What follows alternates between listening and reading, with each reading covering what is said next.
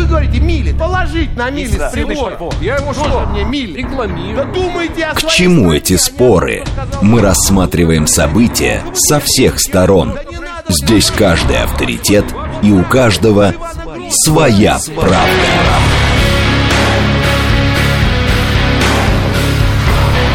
Актуальные темы и экспертные мнения.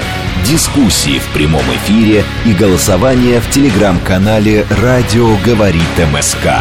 Своя правда. Программа предназначена для лиц старше 16 лет. Радиостанция «Говорит Москва». Сегодня среда, 1 ноября, 17 часов 7 минут. Меня зовут Юрий Буткин. Мы продолжаем, следим за новостями, обсуждаем главные темы этого дня и смотрим, как едет город. Все в прямом эфире. Вы пишите через СМС, портал через Телеграм, либо звоните прямо в студию. Вы смотрите и слушаете нас либо в Телеграме, либо на Ютубе, либо ВКонтакте. И слушаете просто в радиоэфире в Москве и Московской области на частоте FM 94,8. А, В этом часе у нас программа «Своя правда», то есть одна тема для обсуждения. За новостями следить будем. Если будет что-то срочное, будем зачитывать. Вот, например, только что стало известно, что э, в Оренбурге женщина отсудила у блогера за клевету 700 тысяч рублей. У женщины э, э, сына за, э, стая бездомных собак загрызла. А, В апреле дело было восьмилетнего мальчика. Он гулял в районе гаражей. И вот блогер там что-то написал, что ребенок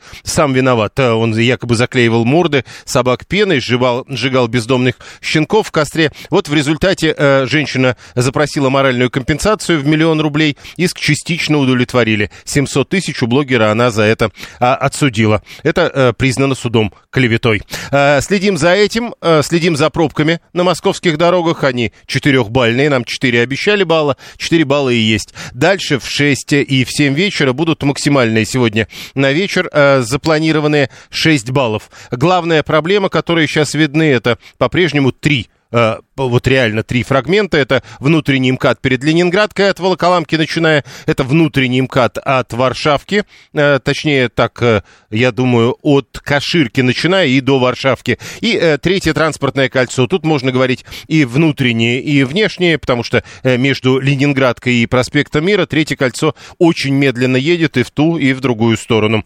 Теперь программа «Своя правда». Сегодня мы будем вслед за секретарем Совета Безопасности Российской Федерации Николаем Патрушевым обсуждать тему э, истории тему или историю того, а где у нас научные сотрудники в Российской Федерации, что у нас с наукой. За 20 лет, сказал Патрушев, э, число научных сотрудников в России на четверть сократилось. Серьезное препятствие к достижению технологической независимости страны – это дефицит квалифицированных научных, инженерных и рабочих кадров, сказал секретарь Совета Безопасности. А, Было выездное совещание в Томске, где традиционно говорят о сильной науке, и вот э, Николай Патрушев говорит, на фоне роста числа студентов приоритетных специальностей уровень трудоустройства выпускников снижается. И это, по его словам, свидетельствует о сформировавшихся в системе подготовки кадров диспропорциях между спросом и предложением. Вот, собственно, об этом мы и будем говорить. У нас два вопроса к вам в телеграм-канале радиостанции «Говорит Москва». Радио «Говорит МСК» в одно слово латиницей. Заходим туда, находим два вопроса, которые мы задаем вам в связи с этой темой. Первое. В чем, на ваш взгляд, главная причина дефицита кадров? Ну вот о, он говорит ведь и про научные, и инженерные, и рабочие кадры квалифицированные. Мало платят, неинтересно все э, в этой работе, плохо организован труд или нет возможности роста в профессии. Что главное? Первая тема. Вторая тема. Э, э, Патрушев говорит о э, технологической независимости. Но, на ваш взгляд, в современном мире технологическая независимость возможна? Да, возможно, это основа безопасности страны. Э, Нет, это недостижимая задача, надо быть лучшими в некоторых областях, и это максимум, чего можно добиться. А Вот это голосование, два голосования мы запустили. Первая сотня проголосовавших уже есть, и к нам э, депутат Государственной Думы, первый зампред в Комитете по экономической политике Денис Кравченко присоединяется. Денис Борисович, здравствуйте. Здравствуйте. На ваш, Здравствуйте, добрый э, день. Да, на ваш взгляд, э, в чем главная причина дефицита кадров? А, Вы знаете, причина в первую очередь, конечно же, естественная, потому что мы сейчас входим в э, демографическую яму, да, поколение, которое родилось в 90-е и в начале нулевых. Раз. Второе, безусловно, мы понимаем, что э, сейчас существует большая проблема с обучением, с э, учебными программами, с сдачей физики и других точных предметов э, на ЕГЭ. И нас это очень тревожит. С этим мы будем бороться, безусловно, с точки зрения того, чтобы предложить такой отдельный отдельный трек для ребят, которые увлекаются изобретательством и точными науками. Что, потому что, как показывает практика и основные исследования, они не могут быть во всем отличниками и дать хороший средний ЕГЭ. Поэтому мы предлагаем поддерживать такие институциональные решения, как, например, Национальная технологическая олимпиада, которая, на мой личный взгляд, должна стать э, такой всероссийской, получить статус. Поэтому мы об этом говорим в правительстве, об этом будем, это решение будем предлагать и, собственно, президенту. Погодите, Но... э, э нет, давайте уточним все-таки. Э, вы так просто начали с того, что, мол, а, они все, все предметы, мол, у них нормальными быть не могут. Э, что бы это, да. что, что бы это значило? Ну, выиграл я, к примеру, национальную олимпиаду, а по остальным предметам у меня, извините, тройки. Это значило то, что если человек прекрасно понимает а, физику и математику, он совершенно спокойно может иметь по русскому или по литературе четверку или тройку.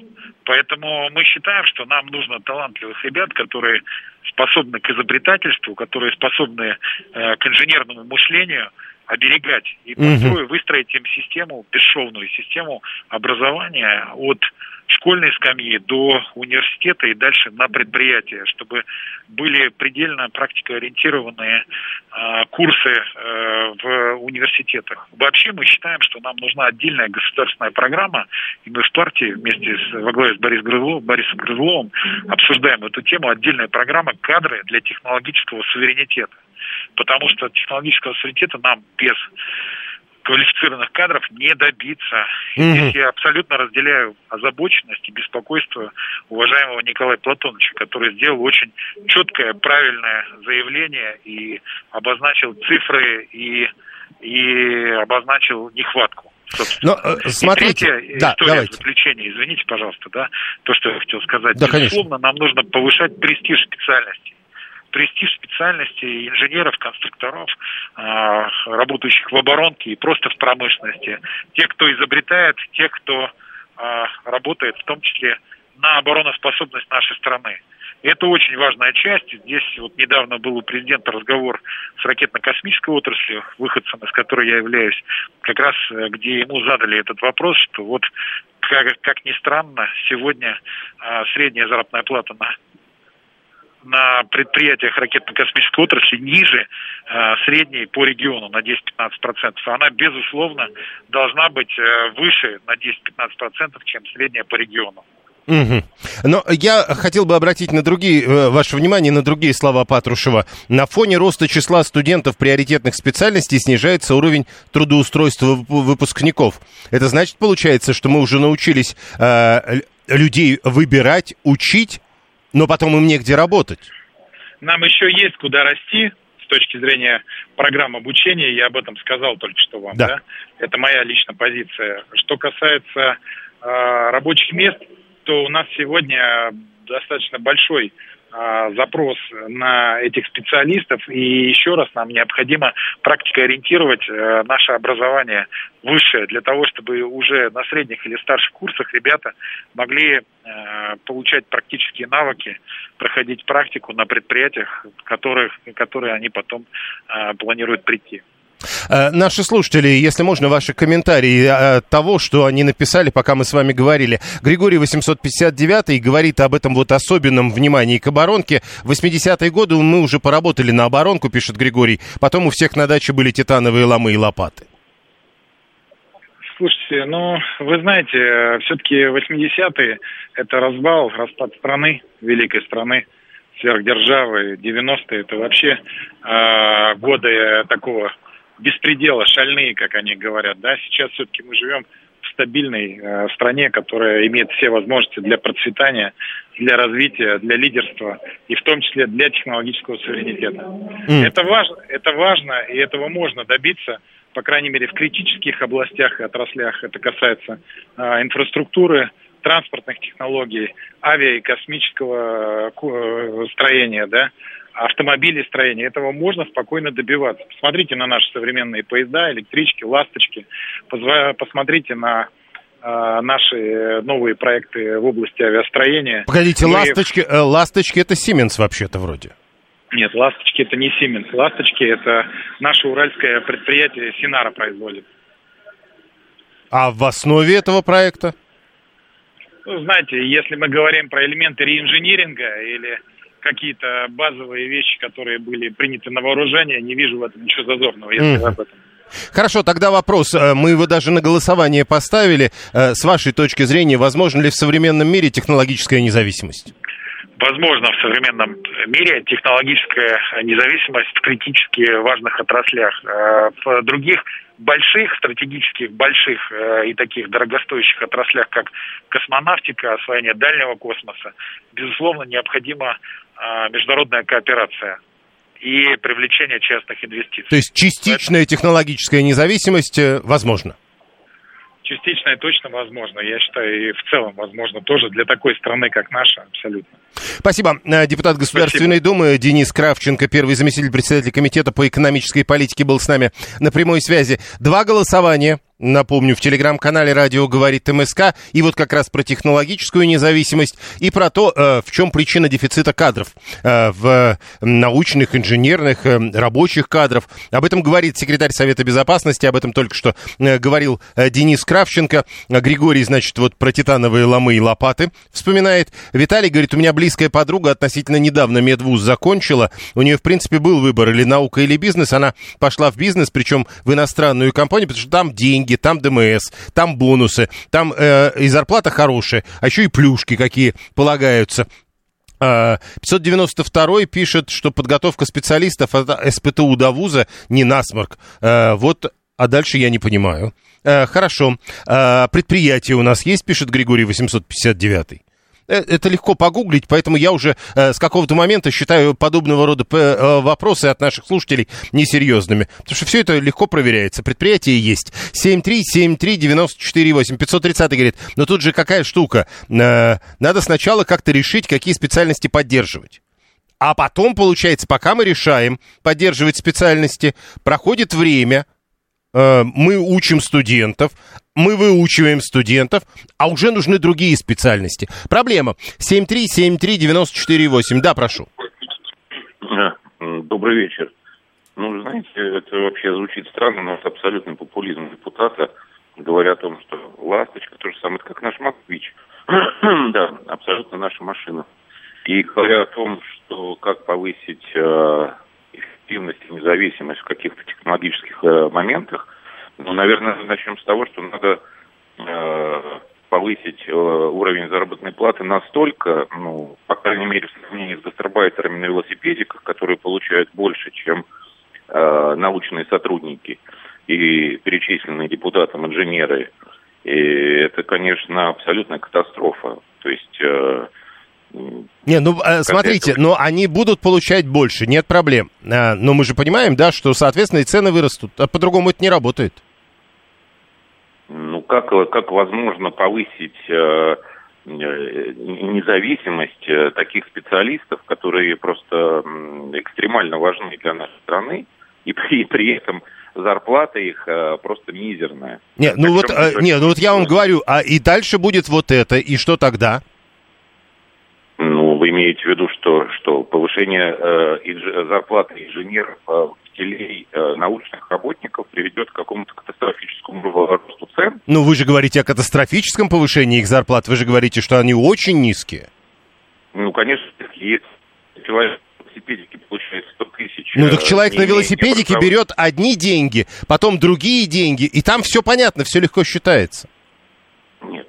Просто это, это невозможно. Он получает тысячу долларов, а специалист... Э, Нет, еще раз, там все считается... Э, вот смотрите, там все считается, там понятно, откуда берется эта тысяча долларов. Ну, какая разница? А, неважно. Понятно, да. Я понял. Э, другое дело. Мы понимаем, что у нас военный бюджет на следующий год э, на 50% на оборонку, э, уверен Григорий. Это его данные, я не знаю, не проверял. Но мы уже один раз с этим сталкивались, только история второй раз всегда фарс превращается. Сергей говорит, мало платят, ушли в курьеры, там живые деньги. Это как в 90-е все инженеры ушли торговать на вещевые рынки. Президент же удивлялся недавно, как мало платят в космонавтике. Ну вот я пытался примерно предыдущему слушателю примерно это объяснить. Дальше дальше. 7373948. Прошу вас, здравствуйте.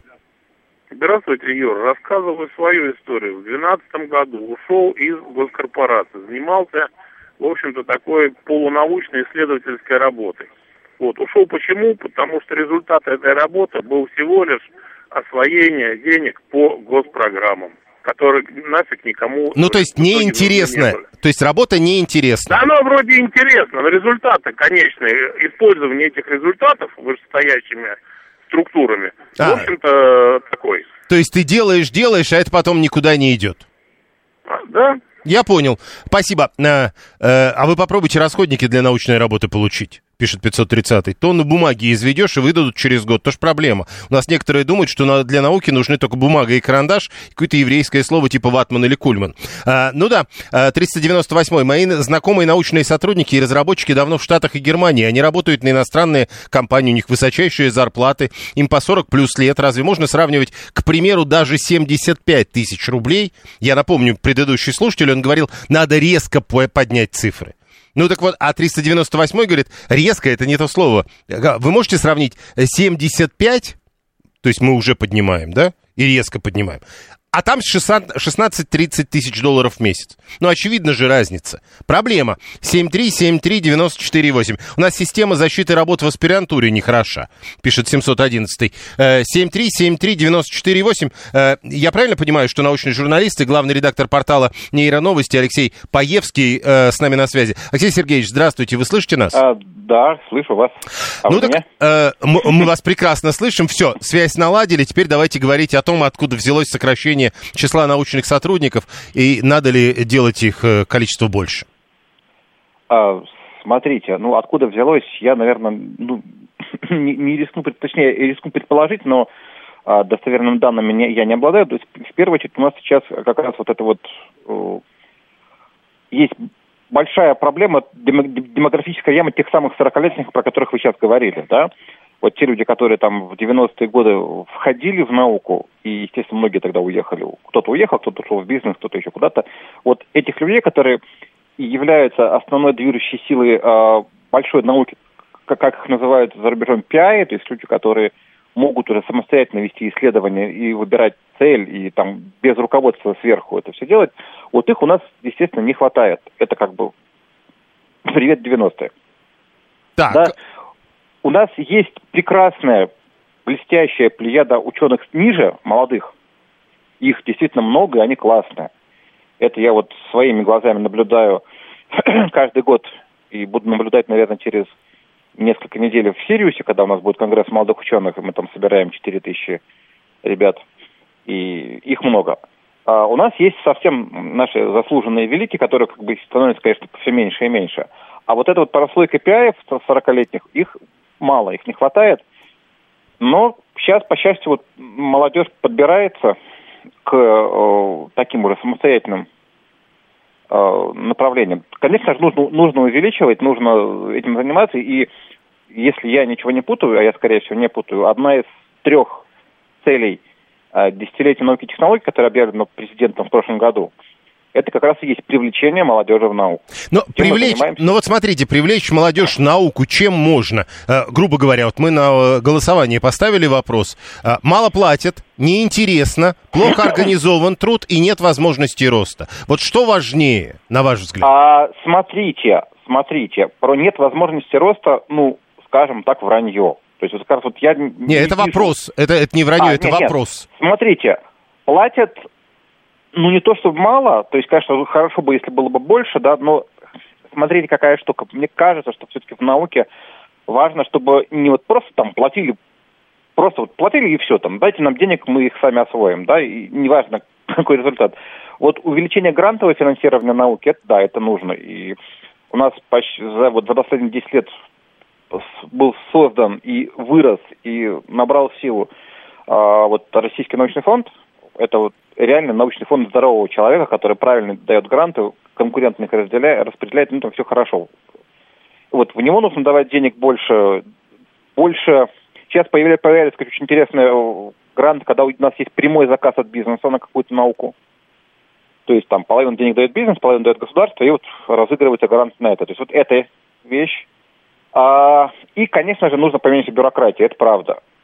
Вот. Там вот говорили про там, заказы реагентов всего остального, тоже отчасти правда. Но опять же, вот мы видим великую силу нашей, нашей науки, наших ученых, не науки даже, наших ученых, когда вот у нас случилась санкционная история, когда начали прикрывать все, у нас за два года, даже меньше, чем за два года, вырос потрясающий э, проект снизу, который называется «Наша лаба». Ребята соорганизовались и сделали площадку, единую площадку по платформу, где э, все э, производители российские э, научного оборудования, реактивов, всего остального, туда же Беларуси под, подсоединилась. А вот единая вещь, что у нас есть, что можно без геморроя заказать, mm-hmm. купить беспроблемно. Это уже есть, это растет, и в итоге это получило и господдержку, такая, эта история. Алексей Сергеевич, ну вот смотрите, наши слушатели задают вопрос. Вот мы начали с вами с того, что были 90-е, когда мало того, что народу мало, так еще и уехало. А э, Слава 341 пишет, а вот сейчас что, не уезжают, что ли? Ну, смотрите, если мы будем говорить про э, последние два года, ну, меньше. Ну, конечно, конечно, как у нас их называют, испуганных патриотов у нас было в сентябре прошлого года. Какое-то количество уехало, но, кстати, как ни странно, не очень много. Я могу судить и по своему институту, в котором я работаю. Я еще и в научном институте работаю. Uh-huh. Там, ну, скорее даже у аспиранта, один аспирант у нас удрал и все. Ну, понятно. Тогда дальше. 398 э, вот вы заговорили, что условия хорошие и так далее. 398 написал нам про своих знакомых научных сотрудников. Да, это уже не молодые, это как раз те, которые, видимо, тогда уехали, но говорит, подождите, если у научного сотрудника здесь поднять зарплату и сделать 75, ну, это средняя зарплата по России, а сейчас говорят ниже средней, то все равно это не будет сравниваться с 16 тысячами долларов а, в месяц, стоп, которые стоп, там стоп, получают. Стоп а, ну, не получают там а? средний научный сотрудник 16 тысяч долларов. Нет, это вранье. Ну, это, я думаю, что скорее на годовую на какую-нибудь тянет. Это, это годовая, годовая зарплата, ну, не 16, там годовая, ну, да. сороковник, сороковник хороший ученый может получать. Профессор или там, если он в фарме работает, конечно, больше, да. Но 16 тысяч месячных нет, нет. Кроме того, у нас все-таки, ну, нормальные ученые, я имею в виду нормальные ученые, которые у нас работают здесь. Ну, у нас даже было распоряжение, конечно, которое называлось не меньше двух средних зарплат по региону, чтобы ученый получал, понятно, что некоторые руководители научных учреждений исхитрялись, переводили на полставки, эти полставки были, ну, понятно, как вот, да, человек вроде бы как пол, получал полставки, работал на ставку, реально, и ничего не изменилось, но получилось две... Но, но, но в целом, в принципе, ученые получают именно зарплаты, да, зарплаты – нормально. А если ученый, точнее его группа выигрывает грант, ну, тогда, тогда понятно. А про гранты вы много говорили. Спасибо. Алексей Паевский, научный журналист э, и главный редактор портала «Нейроновости». Но проблема денег все равно остается. Э, вот 342 э, пишет, что брат его получает на госпредприятии как инженер 130 тысяч. При этом ему предлагают работу в Китае и предлагают там 30 тысяч юаней. Не знаю курсов, но 342 переводит это следующим образом. 30 тысяч юаней – это полмиллиона. Если полмиллиона сравнить сравнить с тем, что такое 130 тысяч, то понятно, что полмиллиона несколько больше. Проблемы есть. Э, продолжаются два голосования в телеграм-канале «Радио говорит МСК» про технологическую независимость и про то, в чем главная причина дефицита кадров. Мало платят, нет интереса, плохо организован труд или нет возможности роста. Это не э, запятая потом это, потом это. Выберите, что с, с вашей точки зрения э, в данном случае главная причина. Прямо сейчас новости, потом реклама, потом продолжим. Актуальные темы и экспертные мнения, дискуссии в прямом эфире и голосование в телеграм-канале «Радио говорит МСК». Своя, Своя правда. правда. Продолжаем. Среда 1 ноября, сейчас 17.37. Меня зовут Юрий Буткин. В этом части у нас программа «Своя правда». Мы э, обсуждаем, почему научных сотрудников в России стало за 20 лет меньше на четверти, в чем причины дефицита квалифицированных научных, инженерных и рабочих кадров. Э, еще у нас один вопрос. Это все, кстати, вопросы у нас на голосовании в телеграм-канале «Радио говорит МСК». А, еще один вопрос у нас. Э, а возможно ли э, достижение технологической независимости? Э, мы препятствия у нас есть серьезные. Вот этот дефицит кадров, об этом говорит секретарь Совета Безопасности Патрушев. А мы говорим, ну, хорошо, с дефицитом мы отдельно. А вот вопрос, а надо ли, можно ли есть ли смысл стремиться к достижению технологической независимости в современном мире? Ну, потому что если это недостижимая задача, может быть, тогда и не ставить ее на э, э, вопрос, как актуальный вопрос. Григорий, у нас коммуналка дешевле, чем в Германии. Молодым ученым надо хотя бы от 205 тысяч платить сразу. Еди, единовременно 500 тысяч от региона, плюс льготы, плюс бесплатный санаторий. А вот, Григорий, как вы обратили, как вы вычислили про 205? То есть, если 200, уже молодой ученый все отказывает. Я просто пытаюсь понять всегда логику в подобного рода предложениях. Ну, за, хорошо, заплатили молодому ученому 205 тысяч 500 рублей. И что тогда он станет эффективно работать или вообще будет работать? А, почему вы решили, что это работает именно так? Нужно параллельно создавать, пишет 535-й корпорации по продаже разработок ученых. Это стимулирует ученых к работе, позволяет зарабатывать на открытиях и разработках. Хорошо.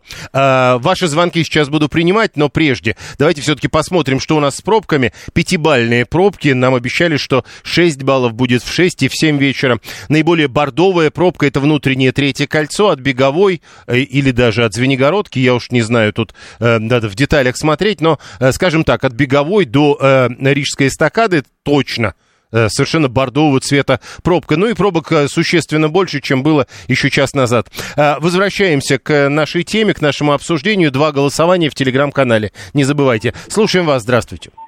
Здравствуйте. Я по образованию инженер-физик, работаю в атомной энергетике. И я могу сказать, что, что к ученым сейчас отношение хорошее. И по зарплатам они хорошо получают, и и пропал. Э, э, слушайте, мы не все слышим у вас, поэтому давайте и по зарплатам они хорошо получают.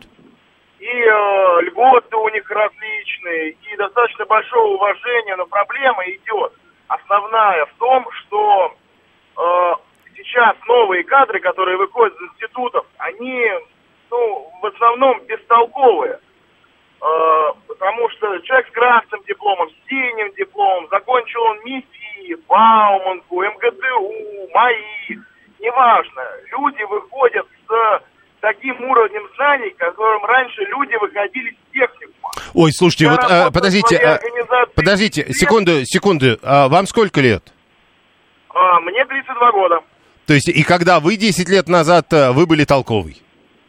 А, у меня знаний в базовой сфере было намного больше.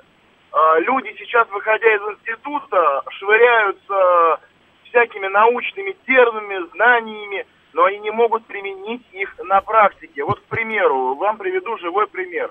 А, пришли к нам а, три человека, все три с красным дипломом на предприятие. Задали простой вопрос. Два вопроса было. Чтобы они объяснили, чтобы они просто, скажем так, люди, которые знают, поймут, Э, нарисовали треугольник Ома и э, померили ток, потребляемый лампочкой. Ни один из них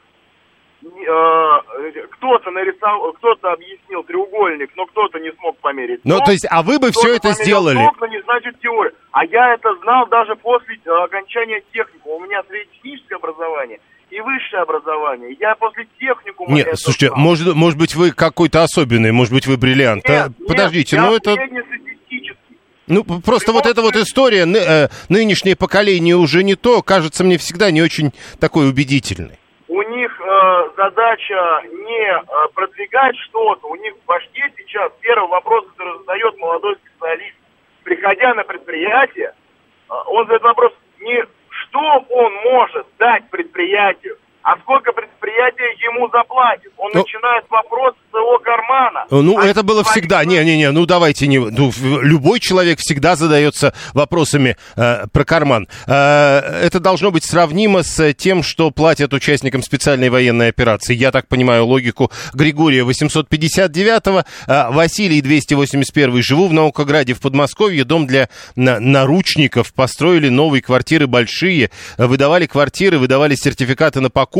Молодежь есть неплохая, едет с разных регионов. У нас в городе НИИ аж 10 штук. Ну, то есть все работает. В общем, более-менее нормально. Виталий говорит, а вот 205 тысяч все-таки мы рисуем, или мы понимаем, что потом бензин будет 200 рублей за литр для простых мужиков, или налоги будут поднимать до уровня Швеции, или еще же вклады надо советские возвращать. Григорий уверен, не, конечно, у государства есть деньги заплатить научному сотруднику 205 тысяч рублей, но, как обычно, в таких случаях никаких доказательств этой уверенности не приводит. Без работы только такие просто умных расхватывают еще на третьем курсе, пишет 711. Максим Третьяков, вице-президент некоммерческого партнерства «Опора». Он руководитель комитета по промышленности в «Опоре России». Максим Владимирович, здравствуйте.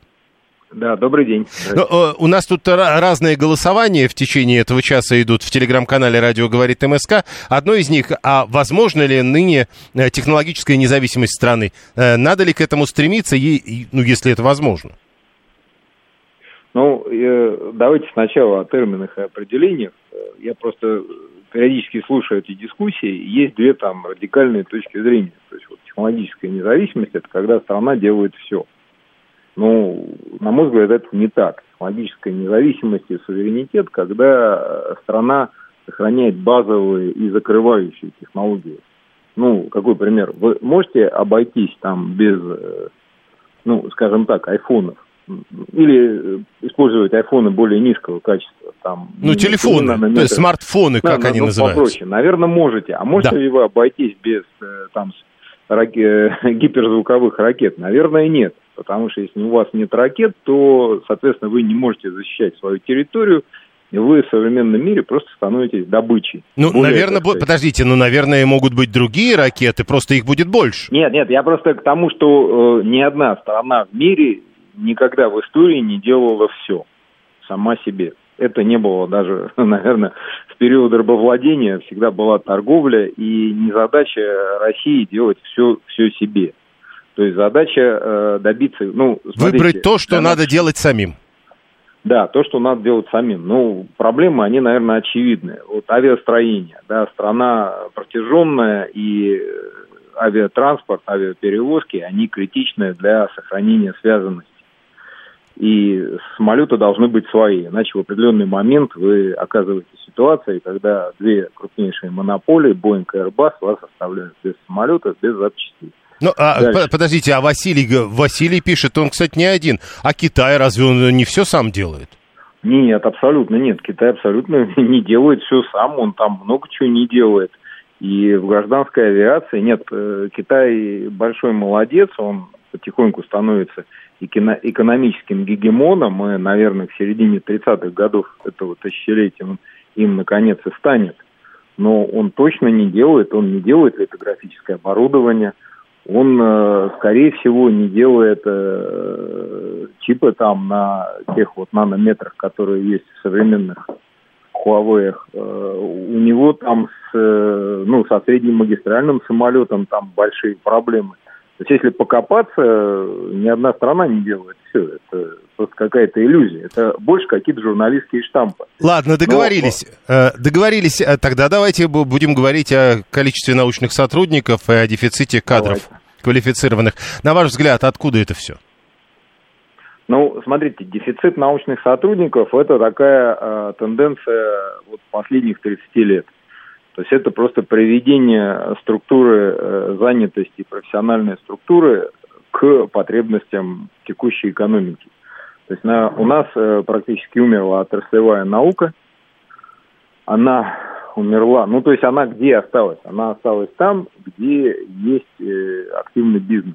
В сырьевых компаниях у нас есть в НИПИ газ, у нас есть э, отраслевые институты нефтяников, но э, поскольку обрабатывающая машиностроение, э, обрабатывающая промышленность, станкостроение, машиностроение долгое время было, так сказать, ну, в глубоком загоне, ну, потому что предыдущее поколение руководителей страны э, жили в некой парадигме продадим нефть и газ, остальное купим. Ну, если вы покупаете э, машины, станки, оборудование, вам соответствующим образом совершенно не нужны научные работники, которые что-то где-то разрабатывают. Они являются просто балластом для предприятий, и предприятия их радостно там сокращали, ну, то есть отраслевые институты просто умерли очень быстро, ну, и в какой-то степени все отделы НИОКР, там, проектанты, они тоже сильно похудели. Это был такой эволюционный процесс, ну, мы как бы, так сказать, потихоньку превратились в мышей, из исполинов. Ну и сейчас просто смотрим по сторонам и кричим, где их взять. Ну, то есть фундаментальная наука тоже пострадала, но меньше, поскольку она финансировалась бюджетом. А отраслевая наука, она просто вся кончилась. Ну, вот смотрите, значит, отраслевая наука вся кончилась. Теперь заканчиваются люди по, по понятным причинам, это чистая демография и так далее. Да. И, и в нынешних условиях тогда есть ли смысл ставить подобного рода цели? Какую? Ну вот э, э, достигать технологической независимости, закрывать дефицит квалифицированных научных, инженерных и рабочих ну, кадров. Конечно, конечно, ну вы же не можете сказать, ну если вы не ставите эту цель, вы просто ставите цель, что давайте тихо, так сказать, спокойно умрем. Э, мы можем поставить недостижимую цель, и тогда, в общем, будет тот же самый а, финал. Нет, ну почему? Ну нет, понимаете, в чем дело? На рубежах длинных, ну, которые исчисляются там 5-10-летиями нет недостижимых целей. Цели всегда достигаются, поскольку ресурсы есть, и если вы их вкладываете, рано или поздно вы создадите и необходимое количество научных работников, и станкостроение, и все остальное. Это просто не делается за один год и за два, за три. Но как цель она абсолютно правильная, и это надо финансировать, и это естественным образом все вырастет. Вот обратите внимание, что, что сейчас происходит на рынке ну, чем мы там про научные сотрудники? Давайте про рабочих и служащих. Да, тем более, вот что там те же проблемы. Сейчас дичайший дефицит кадров у всех. У оборонки, у нефтяников, у металлургов, у кабельщиков. То есть всем нужны э, работники, технологи, абсолютно. И сейчас, э, например, ну вот у меня на заводе, я там играющий тренер, здесь директор завода, вот я ищу сварщика пятого разряда, у нас там есть, ну, одна очень узкая операция, когда он нам нужен. И он сейчас у меня получает почти столько же, сколько коммерческий директор. Вы скажете, вообще нонсенс. А я говорю, а что не так? Ну, есть баланс спроса и предложения. И э, молодежь, которая сейчас смотрит на все это, ну вот раньше она смотрела и считала, что надо быть юристом, экономистом, маркетологом, потому что это деньги. Ну вот когда я там 20 лет назад, 30 уже, наверное, выходил на рынок труда, модно было быть кем-то связанным с экономикой, финансистом, маркетологом, MBA и прочая всякая ерунда. Потому что за это платили деньги. А теперь за это деньги никто не платит. Никому не нужны генеральные директора, там главные бухгалтеры, их вот, вот толпы ходят, юристы и прочее остальное, брокеры там и прочие дилеры. Нужны только слесари, там, технологи, и за это начинают платить. Но, и а, на смотрите, деньги появятся новые люди. Да, но 445 пишет, что надо же это все делать, это, это заработает через несколько лет и так далее. 445 говорит, подождите, но помните, вот когда вы выходили 30 лет назад, э, как все было-то? Э, на, в Советский Союз или в Россию хлынуло западное оборудование, и выяснилось, что отечественное оборудование просто не конкурентно способно. Да это глубокий миф. Вот передайте товарищу. Э, он слышит, я думаю. А, слушайте, ну, во-первых, вот э, я как раз э, я на рынок труда. Вообще, э, я всю жизнь мечтал быть научным работником. Я там заканчивал Московский университет, потом аспирантуру Академии наук и мечтал получить Нобелевскую премию по экономике. Но все сложилось так, что в 93 году вся эта научная деятельность, она просто предполагала там смерть от голода, и, так сказать, и в итоге я стал металлургом. Ну, там, у меня была длинная, так сказать, профессиональная судьба, ну, то есть э, сначала торговал металлом, потом стал директором завода. Вот на моей памяти э, западные конкуренты просто разваливали. Они покупали заводы, и вот эта история, что там все неэффективно и ничего не работает, это на 50% вранье и пропаганда, они просто закрывали конкуренцию. Вот они развалили там гражданское авиастроение, на моей там памяти купили там завод в Саранске, который был конкурентом Филипса, Филипса купил, и просто его закрыл, чтобы лампочки были только его. А вот эту историю о том, что лампочки-то были не такие плохие, если было кое-что докрутить, они были такие же, как у Филипса, так-то таких вариантов никто не рассматривал. Но, э, при... Нет, подождите, но, э, но кто-то же, там... но кто-то на соседнем заводе мог бы сделать эти лампочки дешевле Филипса. Примерно так этот миф работает. Да не можете, не, понимаете, в чем дело? Не можете вы что-то сделать на соседнем заводе, потому что экономика – это игра командная, многопередельная. Вот приведу вам простой пример. Есть такая история, как эмаль-провод. Это некая такая медная проволочка, покрытая эмалью. Да. Она используется для производства электродвигателей всяческих, начиная от огромных, кончая там маленькими сервомоторами и все остальное. Вот как, как только у нас перестали делать холодильники, стартеры и про, прочую разную ерунду, которая там возилась там, из Китая или из Европы, у нас тут же в разы упало производство эмальпровода и закрылись эти заводы. Вот как только вы теряете какой-то поконечный продукт, вы по переделам автоматом теряете все комплектующие. И у вас происходит, ну, так сказать, примитив... Э, структура экономики становится более простой и примитивной. Меньше товаров, ну, просто потому, что их никто не покупает, Хорошо. и они исчезают. Давайте все-таки в завершении нашей беседы. Э, вот э, теперь, когда поставлены цели, когда э, вроде как э, заговорили о том, что есть проблема и надо ее решать, на ваш взгляд, сколько времени должно э, пройти, чтобы проблемы правда начали решаться? Знаете, я не знаю, это такой сложный вопрос. Э, на мой взгляд, тут главное, что задача поставлена, надо не обсуждать, а делать. Не надо бояться, и все получится. Угу. Не получится в этом году, получится через год, через два. Молодежь э, увидит другие деньги, другой престиж профессии и совершенно другую жизнь. И они моментально на это среагируют. Понял, Поэтому спасибо. И, и научные работники будут, и токари тоже появятся. Спасибо. Максим Третьяков, вице-президент некоммерческого партнерства «Опора» и руководитель Комитета по промышленности в «Опоре России». А, значит так, а, ваши сообщения. Вы же говорили, что никто все сам не делает. Вот холодильник не делаем, за ним и провод не делаем. Так же и надо делать. Василий запутался. Николай говорит, когда в конце 80-х, в начале 90-х смотрели на импортную технику, ее сравнивали с отечественной, а, то было действительно полное ощущение, что мы навсегда отстали. А, дальше. Кто-то тут вспоминает, как э, на, на заводе в 90-е еще немецкие токарные станки были послевоенные, вывезенные после победы. Это Василий 281. Что подобное видел и я. Но, правда, не в 90-е, а в середине 80-х годов. А дальше. Самое интересное, пишет 32-й, э, имею hard skill ы по проектированию, чтобы вы понимали, такая история. Hard skill ы у него есть, у 32-го ему 43. Он поработал в торговле, готов спуститься на ступень ниже, обращался, не нужен, готов в себя вкладывать знания, не интересен, стучался. Непонятно, откуда тогда заявление увольнения по нужде кадров. Ну, э, это ведь несоответствие, видимо, цены.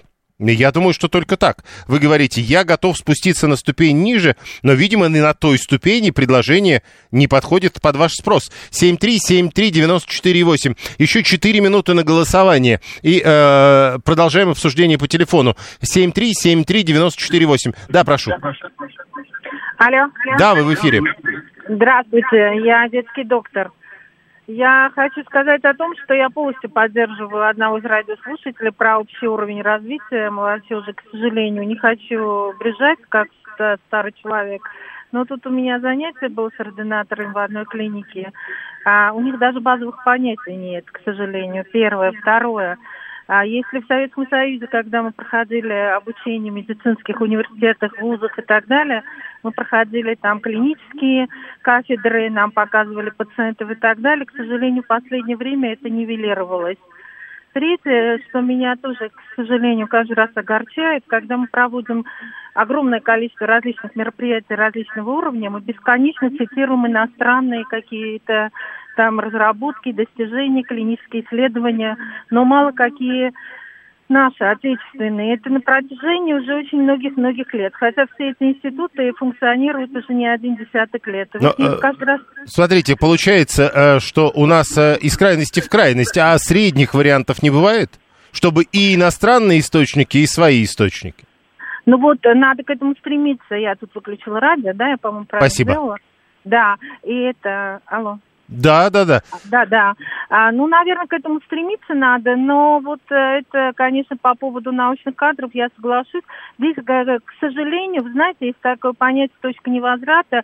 Я боюсь, что мы либо приближаемся к ней, либо достигли этого, когда уже даже финансовая заинтересованность, она не будет таким мотиватором для того, чтобы молодежь шла, шла в науку. Вот что-то другое должно быть. Там Вот поэтому, вот поэтому-то у нас и голосование, в котором деньги это всего лишь одна история.